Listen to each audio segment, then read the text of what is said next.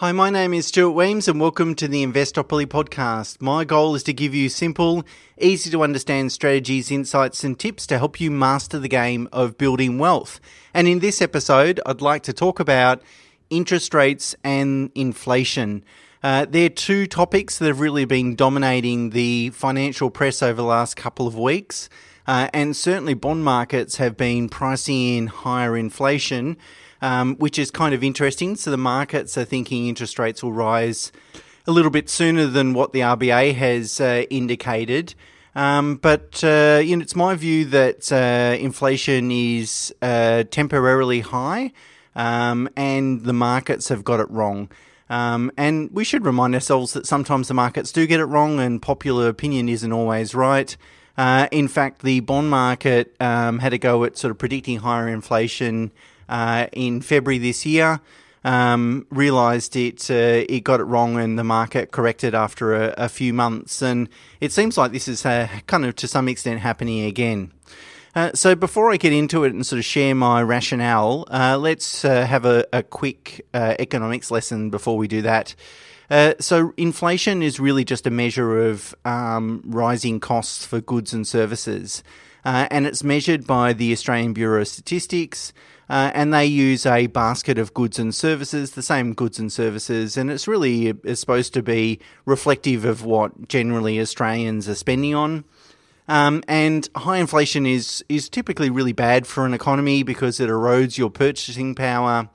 Uh, it increases uncertainty within the economy, and it can have some uh, negative impacts on the country's uh, currency as well, which obviously uh, impacts imports and exports. So, uh, generally, um, uh, countries would like to see inflation at manageable levels. And that's one of the roles of the Reserve Bank of Australia is to manage inflation uh, inside its target band of 2 to 3%. Uh, per annum. So that's where really where it wants to see inflation sustainably, and it does that by changing interest rates. So the cash rate, the RBA cash rate, um, uh, and obviously, if you increase interest rates, it takes money out of uh, consumers' pockets and uh, also uh, business and um, uh, and the government sector as well. Uh, and so spending declines because obviously your interest bill is higher and therefore loosens off demand for goods and services, and uh, and therefore we should see then prices contract, and that's the way. So low interest rates will be very stimulatory and um, and hopefully encourage people to spend more. Higher interest rates will um, work in the reverse order. Now, bond markets give us an idea about what the market thinks where interest rates are going, um, because what happens is uh, the, they'll trade the yield curve up, which means that um, interest rates in, in three years, five years, ten years start to rise. Uh, and that sends a message to the market that uh, you know that generally people are thinking interest rates are on the rise at some point, uh, but also it can have an impact on existing bonds, particularly if that bond has a fixed coupon or fixed interest rate. Uh, if if um, and it's a relatively low interest rate, and people think interest rates are rising, then the value of that bond will fall because it's less attractive, right? Because it's got a low interest rate, and that's what's been happening in the bond market really since August uh, is that yield curves have been um, bidded upwards uh, and it's put pressure on uh, the pool of existing bonds. Uh, so let's have a look at inflation. You know, in, the inflation was released by the Australian Bureau of Statistics uh, last week. It uh, came in at three percent for the year ended September 2021. Um, which is obviously certainly the top end of the RBA's band. So if you just look at that headline rate, you'd say, okay, we've got some uh, we've got some concerns about where inflation is going. Um, ironically, it was less than expected. Uh, the market was expecting 3.1%. Uh, uh, uh, and the reading last quarter was 3.8, so it's a little bit lower than that. so what I wanted to do is have a look at um, what what's happened over the last year to cause higher inflation. Because in September 2020, uh, the inflation rate was around about 1%, or just less than 1%, in fact. Uh, and so now, uh, you know, a year later, it's 3%. And really, there's five categories of goods and services that have contributed to that rise. Uh, and, and these categories have risen by more than 2% over the past year. Uh, and they are transport, uh, furnishings, health, alcohol and tobacco, that's one category, and then recreation. Uh, so if we have a look at sort of each of those categories in turn, uh, well, transport's risen by the most.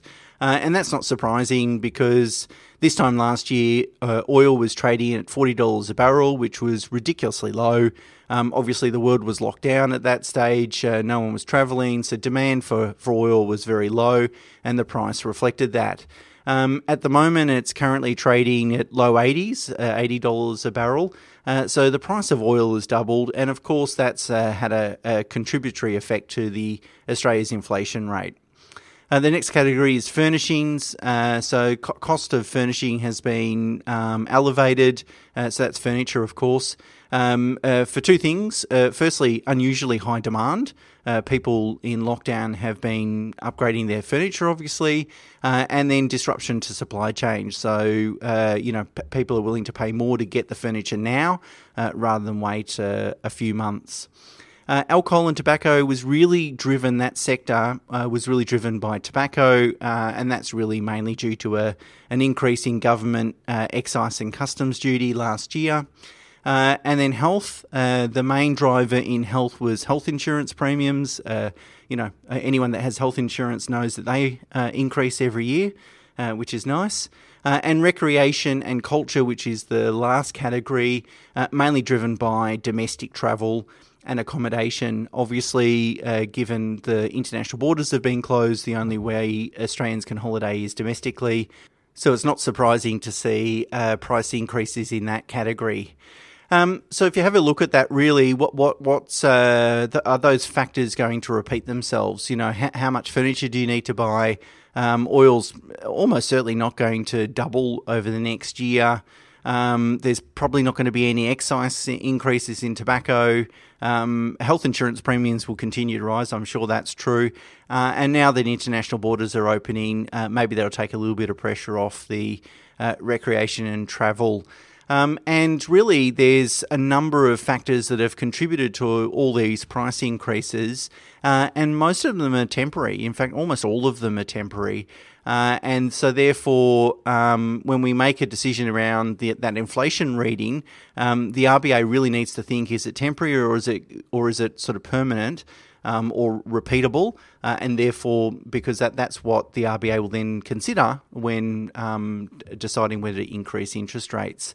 Uh, and so, and it's also been well documented. There's other sort of sectors of the market. Uh, uh, used cars are, are, higher, you know, in terms of uh, prices and so forth. And you know, there's lots of little stories, I guess, going around. And um, there's a few there's a few uh, reasons for that, and really three I can think of. Um, that, that will have an impact on either temporary or permanent on, on the inflation rate. The first one is supply chain uh, disruptions, uh, and the price of shipping has been well documented. You know, it's through the roof, it's three times, four times higher uh, than what it usually is, caused by a, a few different things. Um, obviously, uh, an unusual demand for goods, uh, stevedoring uh, strikes, container shortages, truck shortages. They can't get the containers off the uh, out of the port and so forth. Uh, all these things are, aren't really um, insurmountable. I mean, they're uh, that they're going to be relatively easy to solve. I think it'll just take a little bit of time to solve them. Um, uh, the second thing is unusually high demand for durable goods, and that's really globally, but particularly in the US. Um, uh, so that could include things like uh, cars, furniture, household goods, you know, those sorts of things. Uh, spending has been abnormally high. Well, um, it's probably entirely possible, or I would say likely, uh, that whilst uh, spending on durable goods has been unusually high during the pandemic, it's probably going to have a couple of years where it's going to be unusually low as well once things open up uh, and spending patterns return relatively to normal. Uh, you know, I think that'll take the pressures off those categories.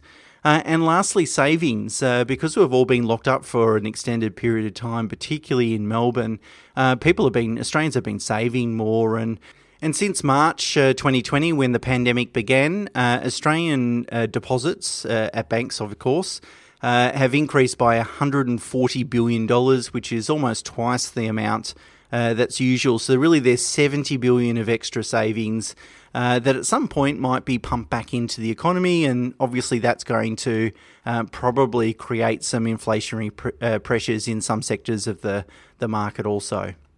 Now, for all the commentators that um, uh, suggest that inflation is too high and the RBA should make some movements in terms of interest rates, uh, the most compelling factor that I consider is in, uh, our incomes. Um, it's it's it's very difficult to see how an economy can have sustainable, sustainably high prices if he, if they don't also have higher incomes because um, if my income's not increasing as a consumer, how can I afford to keep paying higher and higher prices? It's just not possible. Uh, and the wage inflation uh, index uh, is well below 2%. Uh, and that's really what the RBA is saying is we really want to see some uh, wage inflation, some rising incomes, uh, because that's when we know that the inflation, underlying inflation, uh, will continue to rise. Uh, and it's a good opportunity, I think, uh, in this low rate envi- environment to try and stimulate the labour market to get some increase or rising incomes. Uh, particularly for Australians and particularly for lower income earners that have been uh, impacted to a much greater extent through uh, through COVID. Uh, well, uh, the RBA's wage growth index is, as I said, well below two percent, um, and it's not even look like it, it's it's moving. So um, hard to really see how uh, longer term inflation can uh, remain at elevated levels. I was most surprised to read a, a piece in the Australian Financial Review over the weekend uh, by a bond trader called Chris Joye. Uh, and he forecasted that a 1% in increase in interest rates would lead to a 15 to 25% fall in property prices. Uh, so, of course, I was very surprised to read that. And I've followed Chris for many years and always found his commentary to be very insightful. And a lot of his forecasts uh, tend to be very, very accurate. So, of course, um, it really grabbed my attention when I read it. Uh, uh, however, on this occasion, I couldn't be less agreeable to his uh, forecast. Um, and interestingly enough, I mean, as I uh, uh, uh, riffed about last week in this podcast, how it seems like every year there's a high-profile commentator that. Uh, that predicts a property market crash, and maybe it's Chris's turn. It was just ironic that uh, I had mentioned that the week before. Uh, but what I did is I had a look at um, household debts uh, and had a look at their uh, interest bill at the moment. Um, and then uh, worked out what the household interest bill would be if interest rates rose by 1% and then 2%. Um, and what that will tell us is how sensitive are Australian households to interest rate increases. Could 1%, a 1% rise really have um, a material impact on household budgets and, um, and, and potentially really uh, called the property market? Well, uh, you'll see a, uh, a link to the chart in the show notes, and of course, there's uh, the, the charts on the, the website. Uh, but you can see very clearly that a 1% um, increase would be very affordable. Uh, and uh, a two percent, you know, certainly might put pressure on budgets, but one percent is is very affordable. Um, and there's a few other things to consider when starting to read uh, predictions like that. And normally I wouldn't give it much credence, but as I said, uh, Chris Joye tends to be. Uh, well, he's uh, he's right a lot more than he is wrong anyway, which is um, is rare for forecasters. Uh, well, the first comment I would say is that uh, any new borrowers have had their affordability tested at around 5.5%. I mean, if you go to a bank and apply for a new loan, they're going to make sure that uh, you're not going to be under pressure if interest rates rise by 1 or 2%. Uh, in fact, that you can afford it uh, when interest rates or if interest rates uh, are 3 or more percent higher than what they are today. Uh, the second observation I have with respect to the property market is that uh, most of the activity through the last year has been for owner occupiers, not investors. And that's important because owner, owner occupiers um, aren't trying to speculate on a market, uh, they're, they're, making a lifestyle decision, uh, and which tends to. Um, uh, tends to be a bit more robust. Uh, and so owner occupiers will uh, do everything possible before they'll sell their home. Uh, so they'll reduce expenditure, discretionary expenditure, whatever. Uh, whereas investors, uh, a little bit more speculative and um, easier for them to exit the market because it's not their home. they can just go and sell the investment property. Uh, and lastly, you know, credit is still very tight. Uh, so anyone that's borrowed over the last five years uh, almost certainly will not experience uh, any difficulties if interest rates rise by 1%, um, unless their situation has changed, of course. Uh, so um, I really don't give a lot of credence to uh, Chris Joye's uh, forecast. I think the property market will uh, will be fine and will continue to perform well. And I think it's important to remind ourselves of the context of the most recent uh, rises in the property market. You know, if you have a look at average growth over the last five to ten years, it's been below the long term average. Uh, you know, over the last five years, Melbourne's uh, median house price has increased by just shy of uh, seven percent, uh, Sydney by about six and a half percent, uh, and Brisbane by under 5%. Uh, now, that's the median house price to June uh, 2021. Of course, there's areas and markets and types of properties that have increased by a lot more than that. Um, but when we get concerned really about property prices, it really should be reflected in the median house price rather than just anecdotal evidence because, you know, that there hasn't been a lot of properties really for sale over the last uh, 12 months, uh, particularly in markets uh, in New South Wales and um, in Sydney, I should say, and, and Melbourne. So, what will happen to interest rates then? And I think that's probably the million dollar question. Uh, well, I don't think the RBA is going to increase interest rates because they're worried about inflation, uh, because uh, interest rates aren't really going to help uh, all the factors that have driven the inflation higher. It's not really off the back solely of uh, increased demand from consumers. Uh, so, rising raising interest rates isn't going to help in that area. Of course, interest rates are really low at the moment. Uh, that's stating the obvious. They're really in expansionary settings, uh, and they will need to be pulled back into line at some point uh, to a sort of neutral uh, setting. and uh, we don't really know. I mean, it's going to be really interesting to see what that neutral setting is. I think it's lower than um, what it used to be, at least uh, pre-pandemic, mainly because, or at least five years ago, even, mainly because of the increase in debt. Um, anecdotally, I think the neutral level, so that's an interest rate level where it's not um, stimulating the economy or contracting the economy, uh, will be somewhere in the range of 4 to 5%, I think. So um, we need to get back to that level at some point. You know, we can't um, create an addiction to low interest rates. Uh, but I don't think we're going to see that uh, for uh, some time. Maybe not until the end of 2023 or 2024, uh, which is what the RBA has said. Of course, uh, they're going to keep a really close eye on uh, wage inflation. there are other two, two, really other important observations that I should point out. The first one is that government debt is very, very high, and I'm sure the government will be most interested in keeping a lid on um, interest rates uh, particularly as the federal government approaches $1 trillion of debt. Uh, and uh, a rise in interest rates is not going to uh, serve their uh, budget deficit very well. And uh, as, a, as a politically sensitive issue, I, I, think there'll be some pressure from politicians there. and so, although, of course, the RBA is independent, wink, wink.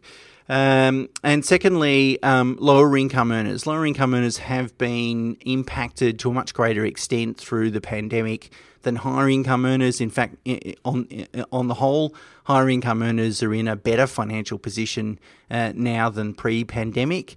Uh, that's not true for lower income earners. So if we increase interest rates, um, you know the impact. Uh, it's it's least affordable um, by lower income earners, and they've already had to sort of weather that storm. So, um, interest rates uh, a bit of a blunt instrument. Uh, you know, it can impact uh, some people adversely that, that you uh, don't hope or or plan to, but um, I think it, it'll be on the RBA's uh, mind. So, I don't think interest rates will change next year, 2022 probably sometime in 2023. Um, but I think they'll be relatively cautious. Um, I don't think they're going to tick up by a huge margin, uh, 1 to 2%, I would imagine, over a, a period of months. But of course, uh, as we've been taught over the last 18 months, uh, anything can change and it can change very quickly. Okay, so that's it for me for today. Uh, until next week, bye for now.